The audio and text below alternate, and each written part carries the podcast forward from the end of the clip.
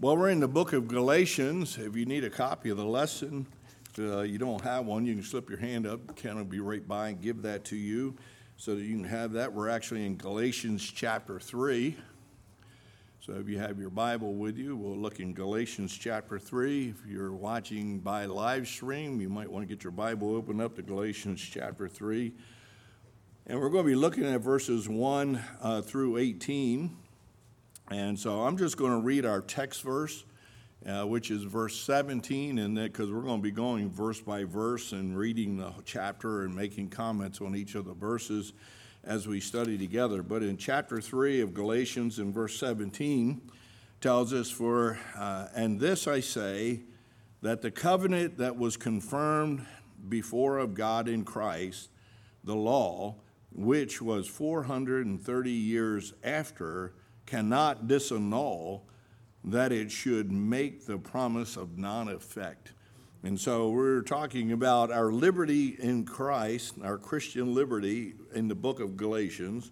And tonight we're looking at Paul's defense of the covenant. And so the Apostle Paul certainly is continuing uh, his instruction about justification by faith. We looked at that last week. And we're not justified by our works or by our uh, giving or any other things, but we are justified before God uh, by our faith in Jesus Christ. He makes the comparison between faith and the law in the old in the last chapter, and certainly in chapter three, he carries that idea through in his, his instruction to the Galatians of making that comparison of faith versus the law. And uh, sometimes we get in a, a, debate about that. Oftentimes people are questioning about that. Uh, they think the only way they can be saved is by doing good things or by keeping the commands of God. But in reality is that if you violate one point of the law, you're guilty of the whole law. So we need something that's greater than just saying, I'm going to obey what God said and that is where faith comes in. So he establishes that the law, first of all, was added because of transgression. In verse 19 of chapter 3, he says, Wherefore then serveth the law?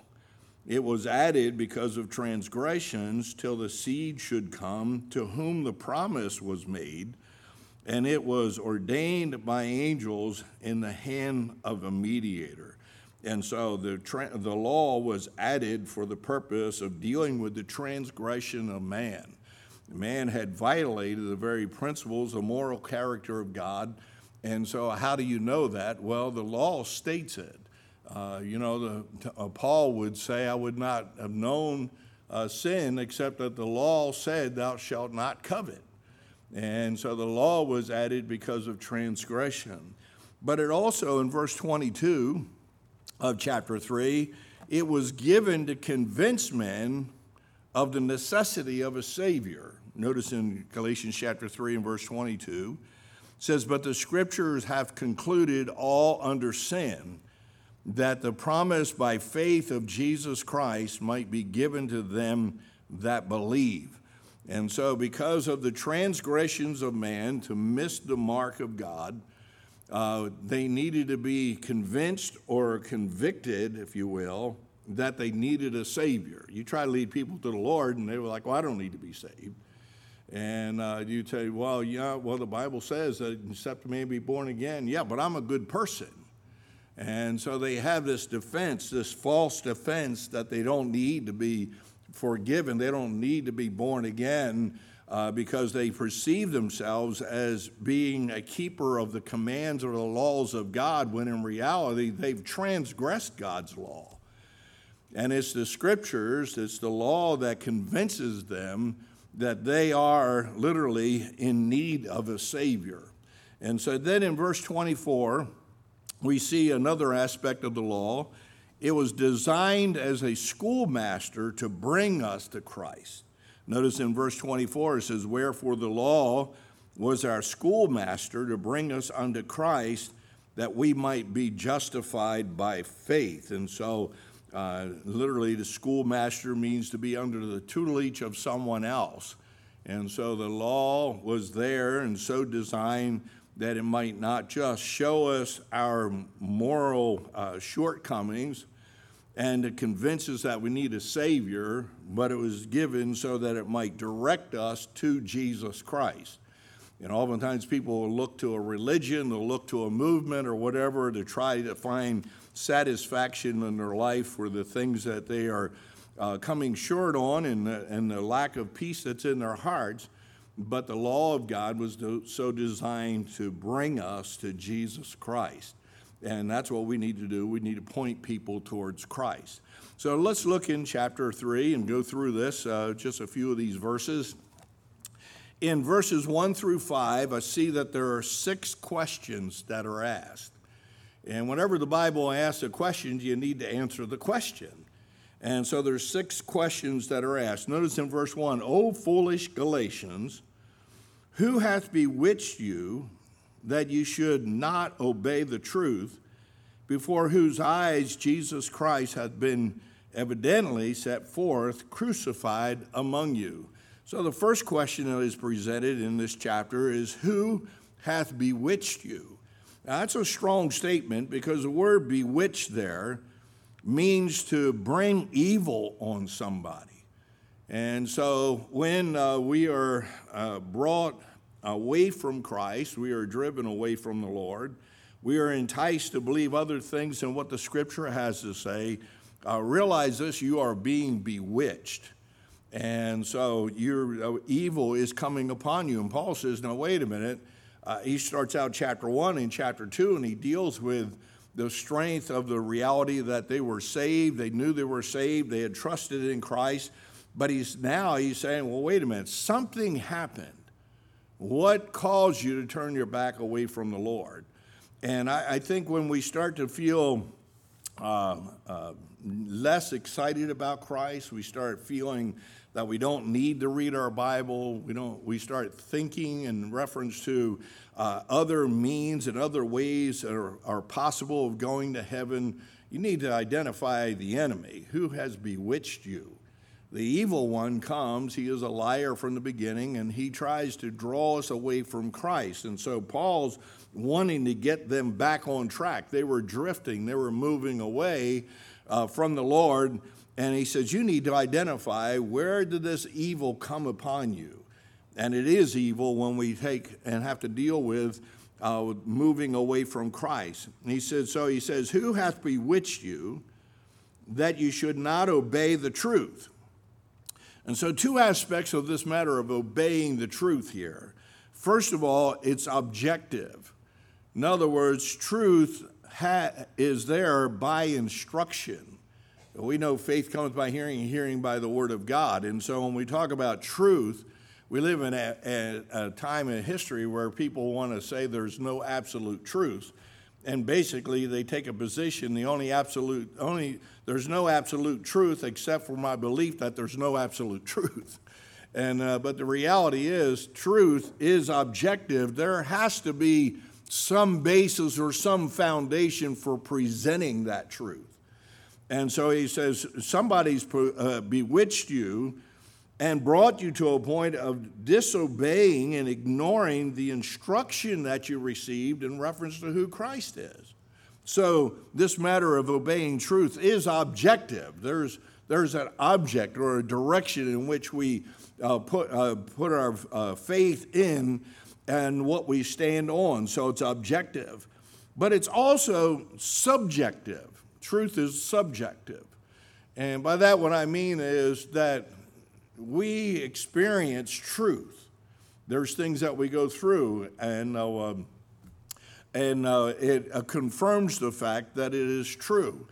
And so, truth has two aspects of it. Objective is which is learning by instruction, but subjective is learning by truth. I mean, by experience. Now, what's pro- the problem is this: many people uh, elevate experience above instruction. I remember years ago I was witnessing to a lady when I was in Bible college, and uh, she was uh, believed in uh, was speaking in tongues, and I was talking to her, and I went through the scriptures, and I went through Corinthians. I went through Book of Acts. We went through, and we did. A, I did a study with her, and uh, we were in the Detroit airport. We were working with a limousine service. She was a driver. I was a driver. We had some downtime, and I went through this whole thing with her about how tongues would cease and why tongues are not for the day, and what tongues really are in the scriptures. And after about 35 minutes of talking with this woman, her response to me was this Well, Michael, I see where you're coming from, and I see what the Word of God has to say, but you have to understand what I experienced.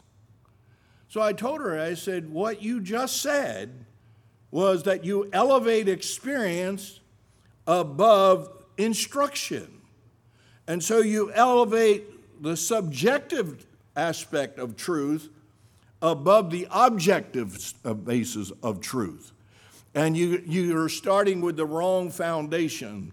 Experience cannot outweigh the instruction.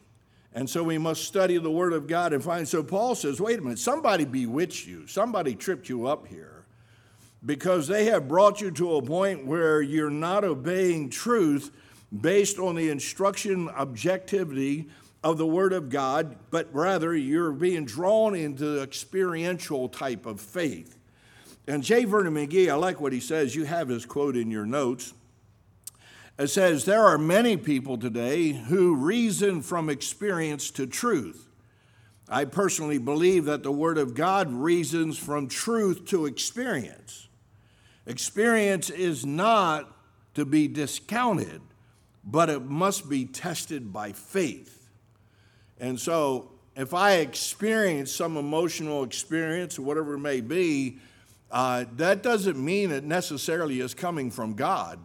And that's why John says, believe not every spirit, but try the spirit whether it be of God. So just because you feel a certain way doesn't mean it's right.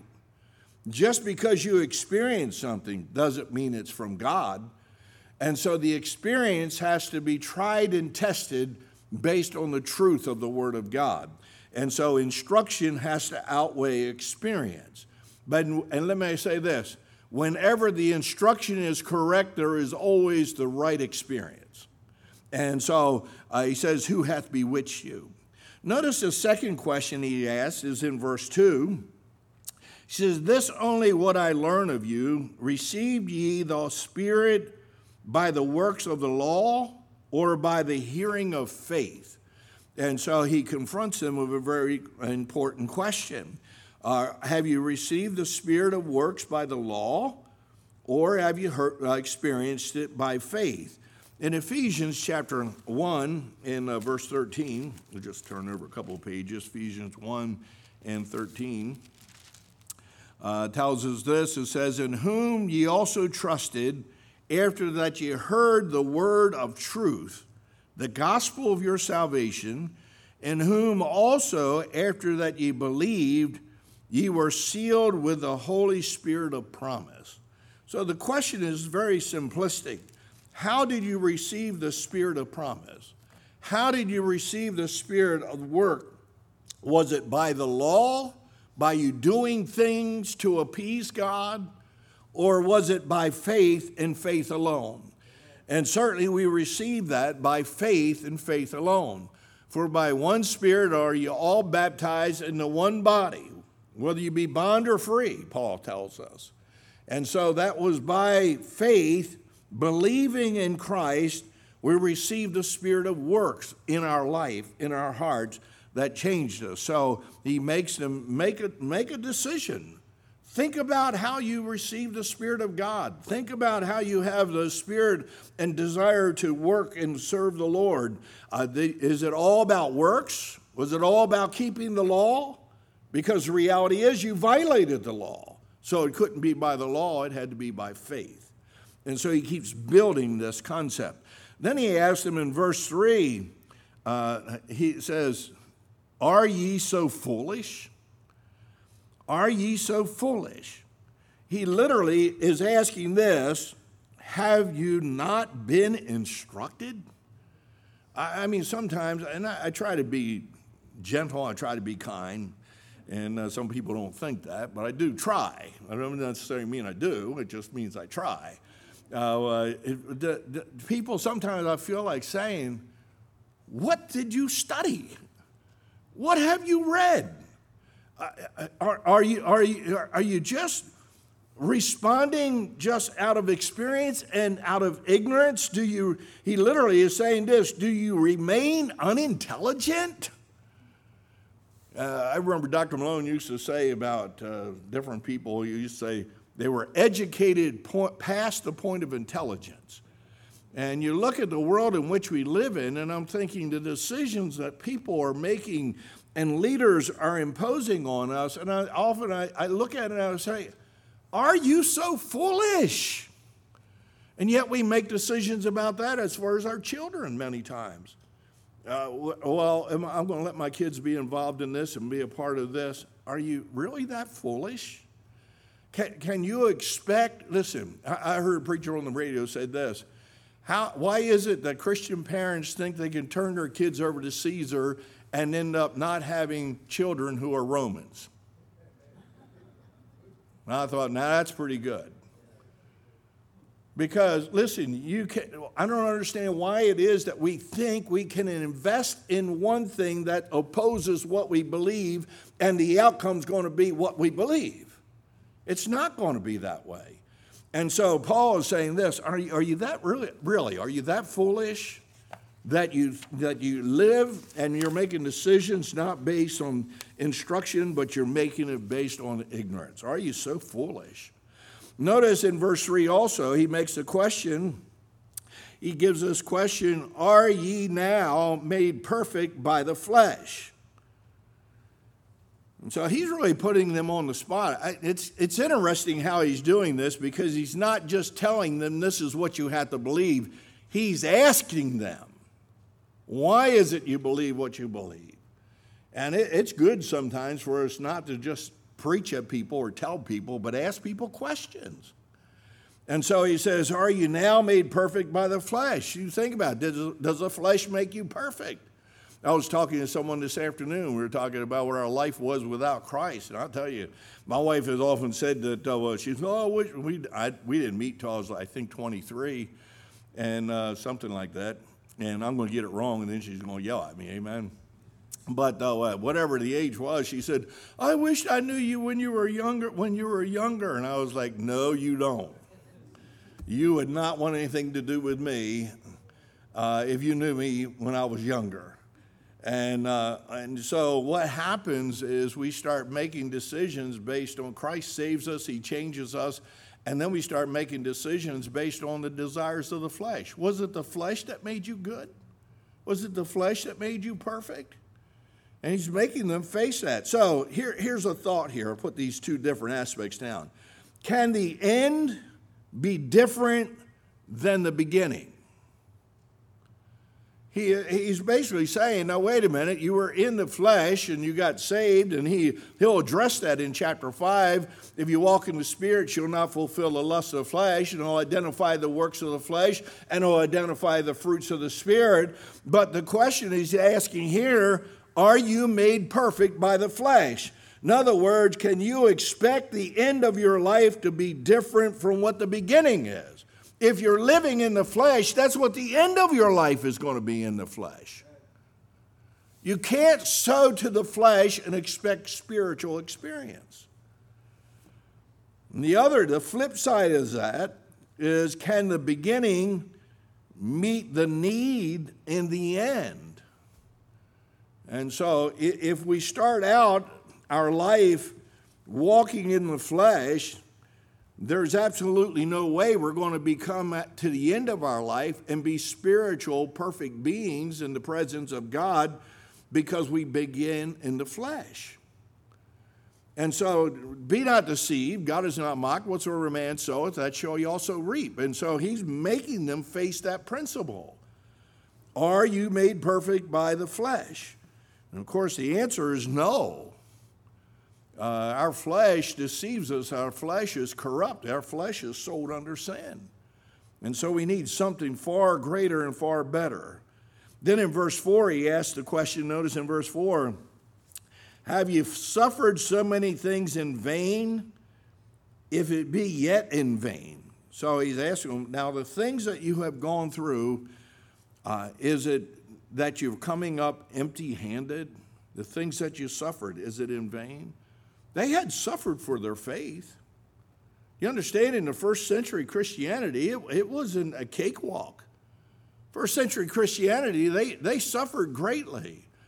Their, their faith is, was always being put on trial. And so he says, wait a minute, ha, have you gone through these things in vanity? Have you gone through these things only to end up empty? It is our faith that enables us to go through these things in our life and not come in the end empty. What shall a profit of man if he should gain the whole world and lose his own soul? And so, what good is it for me to gain everything that the world has to offer in the flesh and to come to the end of my life and just be empty, be vain? And so, he, he's confronting them with that. Notice not only that, but in verse 5, he asks a question. It's a lengthy question. He says, He therefore that ministereth to you the Spirit and worketh miracles among you, doth he it by the works of the law or by the hearing of faith? So he keeps drawing this comparison between the works of the law and between uh, the, the works of faith.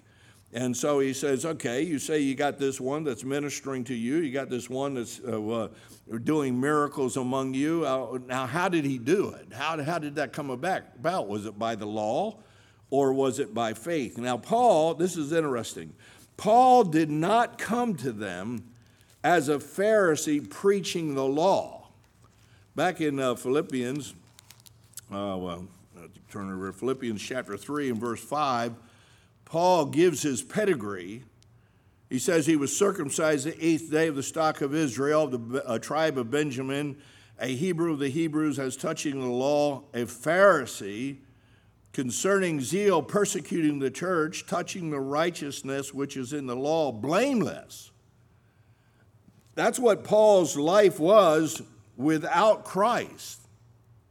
That's what Paul's life was when he was trying to live according to the law. But now, as Paul is dealing with them, he preached unto them Christ. He preached unto them the fullness of the Spirit of God. And he's, say, he's basically saying this Did I come preaching the law? If anybody had the uh, credentials to boast about and proclaim the working of the law, it was the Apostle Paul. But he did not come uh, by preaching the law, Paul, as a Pharisee preaching the law. Paul did come to them as an apostle preaching Christ. And it's amazing to me how much Paul would be on topic and on target in proclaiming who Jesus Christ is to this church, the church that he persecuted. And so he said, No, wait a minute, you need to identify uh, how did I come ministering?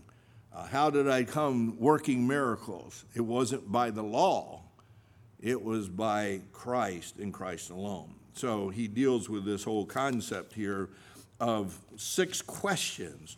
Now that he has their attention, now in verse 6 through 12, he presents to them Abraham. Abraham evaluated. Notice in verse 6 uh, he says, even as Abraham believed God and it was counted unto him for righteousness. And so he uh, confronts them with the reality that Abraham was accepted by faith. He was not accepted by the law, he was not accept, accepted by works, and he was accepted by God by faith. Now, listen, he could not be accepted by the law and the reason is this the Mosaic law was not given until 400 years later. Abraham didn't have the law of Moses, Abraham didn't have the Pentateuch, Abraham didn't have the law of God presented to him. And yet, but Abraham was accepted of God, and he was accepted of God because of his faith.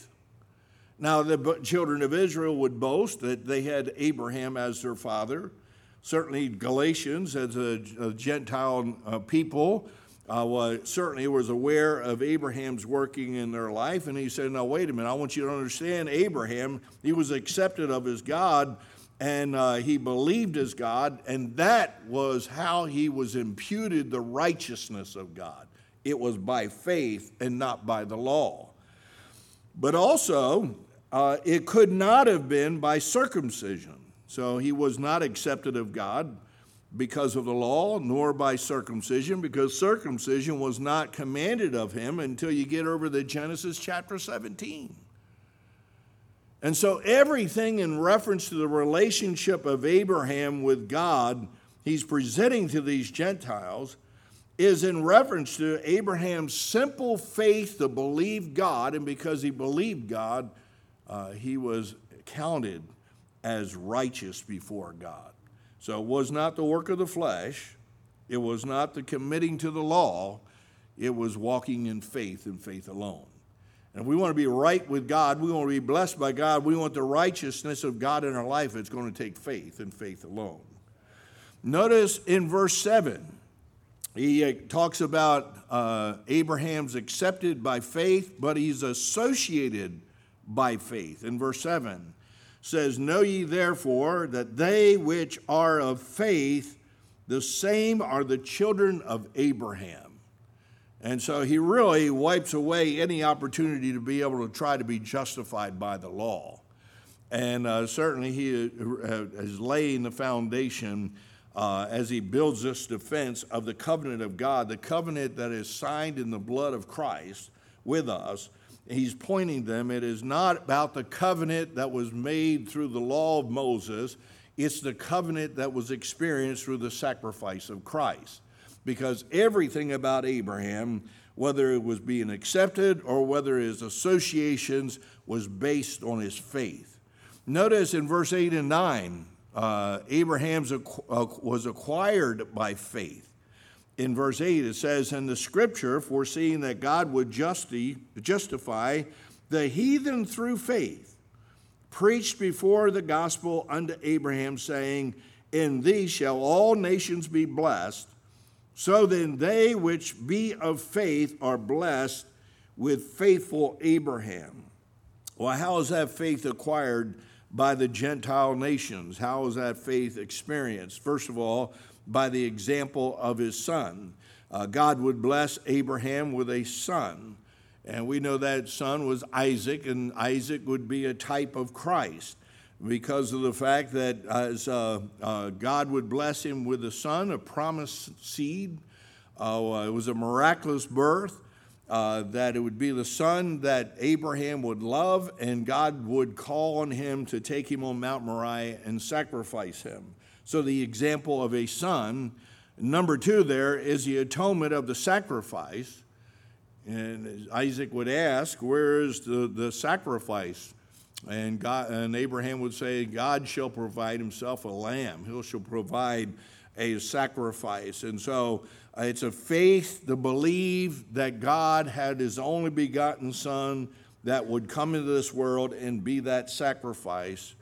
And then the action was in full surrender. James t- speaks about Abraham having faith to surrender uh, to the command of God to offer up his son, believing that God, even if he did slay him, God would raise him up again.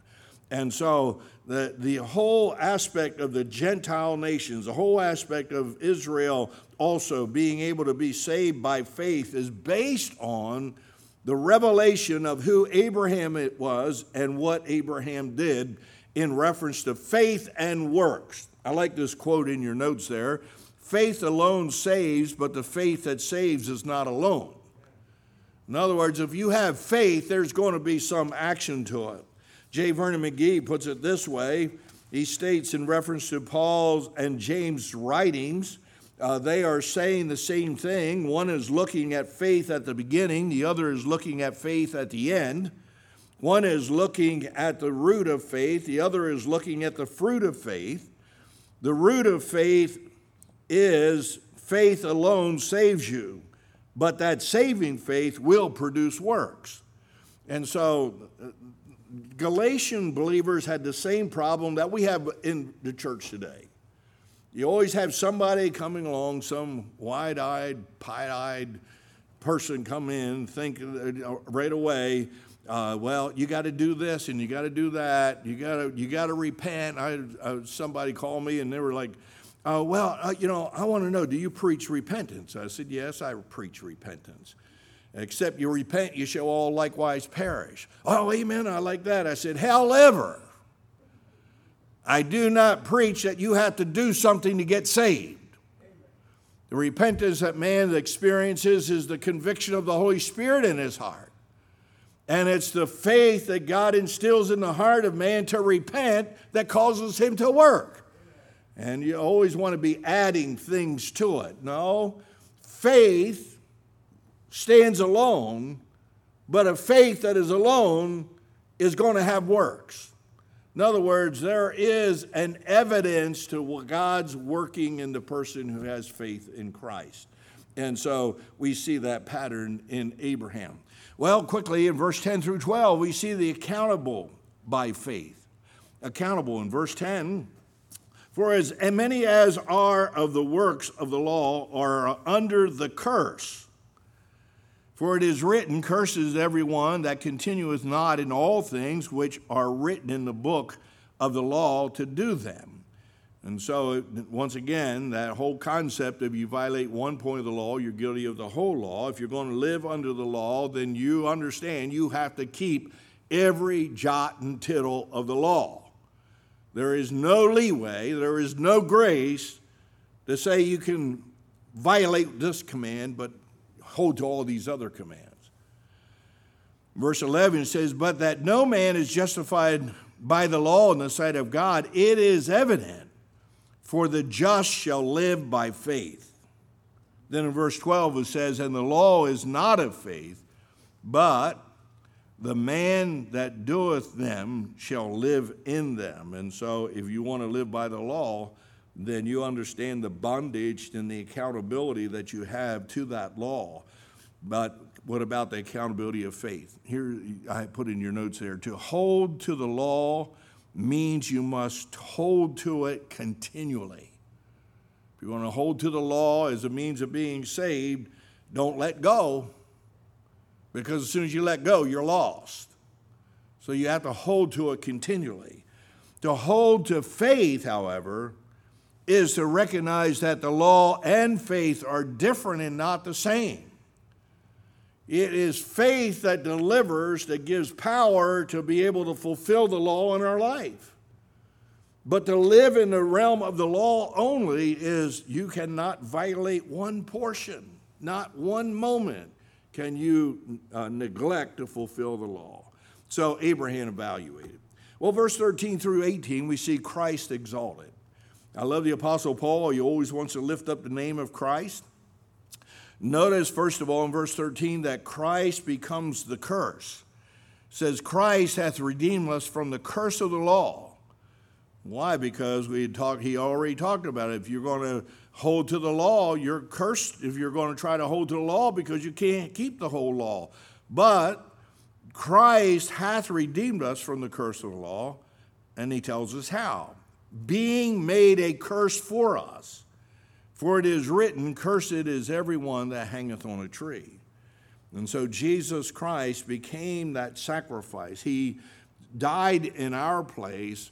He took all of the curse of man's sin upon himself so that he might be able to remove us. He listen, he took our sin on him so that he would give us his righteousness. And so Christ becomes a curse the Gentile receives a blessing. Notice in verse 14. Well, why did it become a curse? That the blessing of Abraham might come on the Gentiles through Jesus Christ, that we might receive the promise of the Spirit through faith. And so the Gentiles are blessed. Never forget that.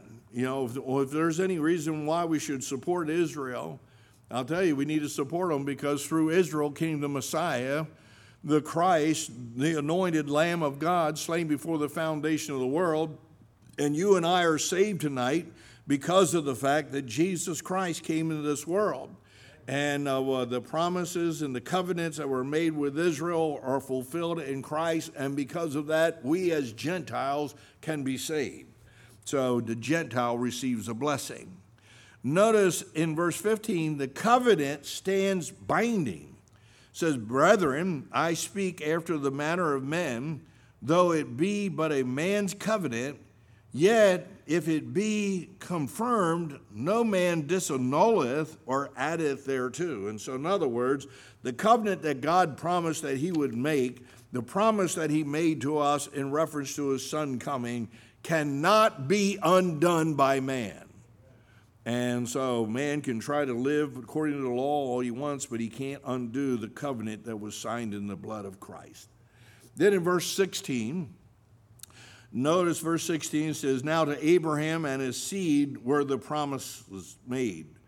He saith not, and to seeds as of many, but as of one, and to that that and I'm sorry, and to thy seed, which is Christ. And so the seed is but one, Jesus Christ. In other words, he's saying this He didn't make multiple ways of sacrifice, He made one way. And there's only one seed, and that is the only begotten Son of God, Jesus Christ. And so we see that with uh, Abraham. God rejected Ishmael because he wasn't the promised seed.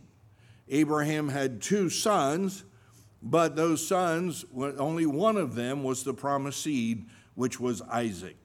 And then we see the promise fulfilled in verse 17 and 18.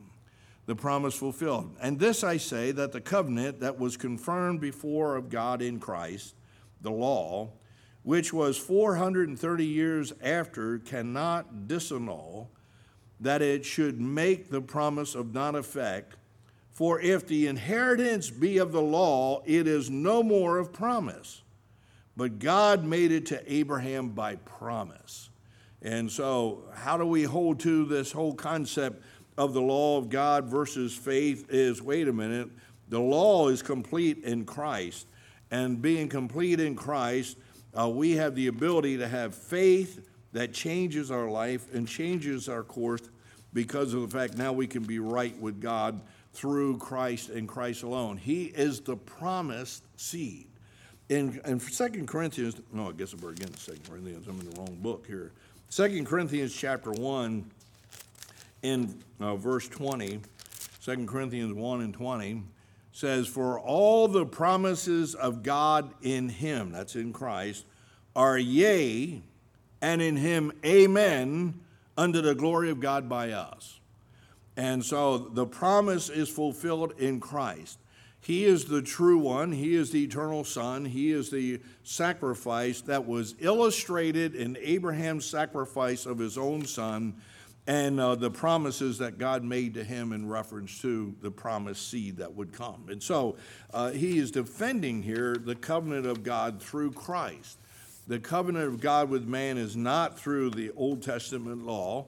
The Old Testament law shows us that we need Christ.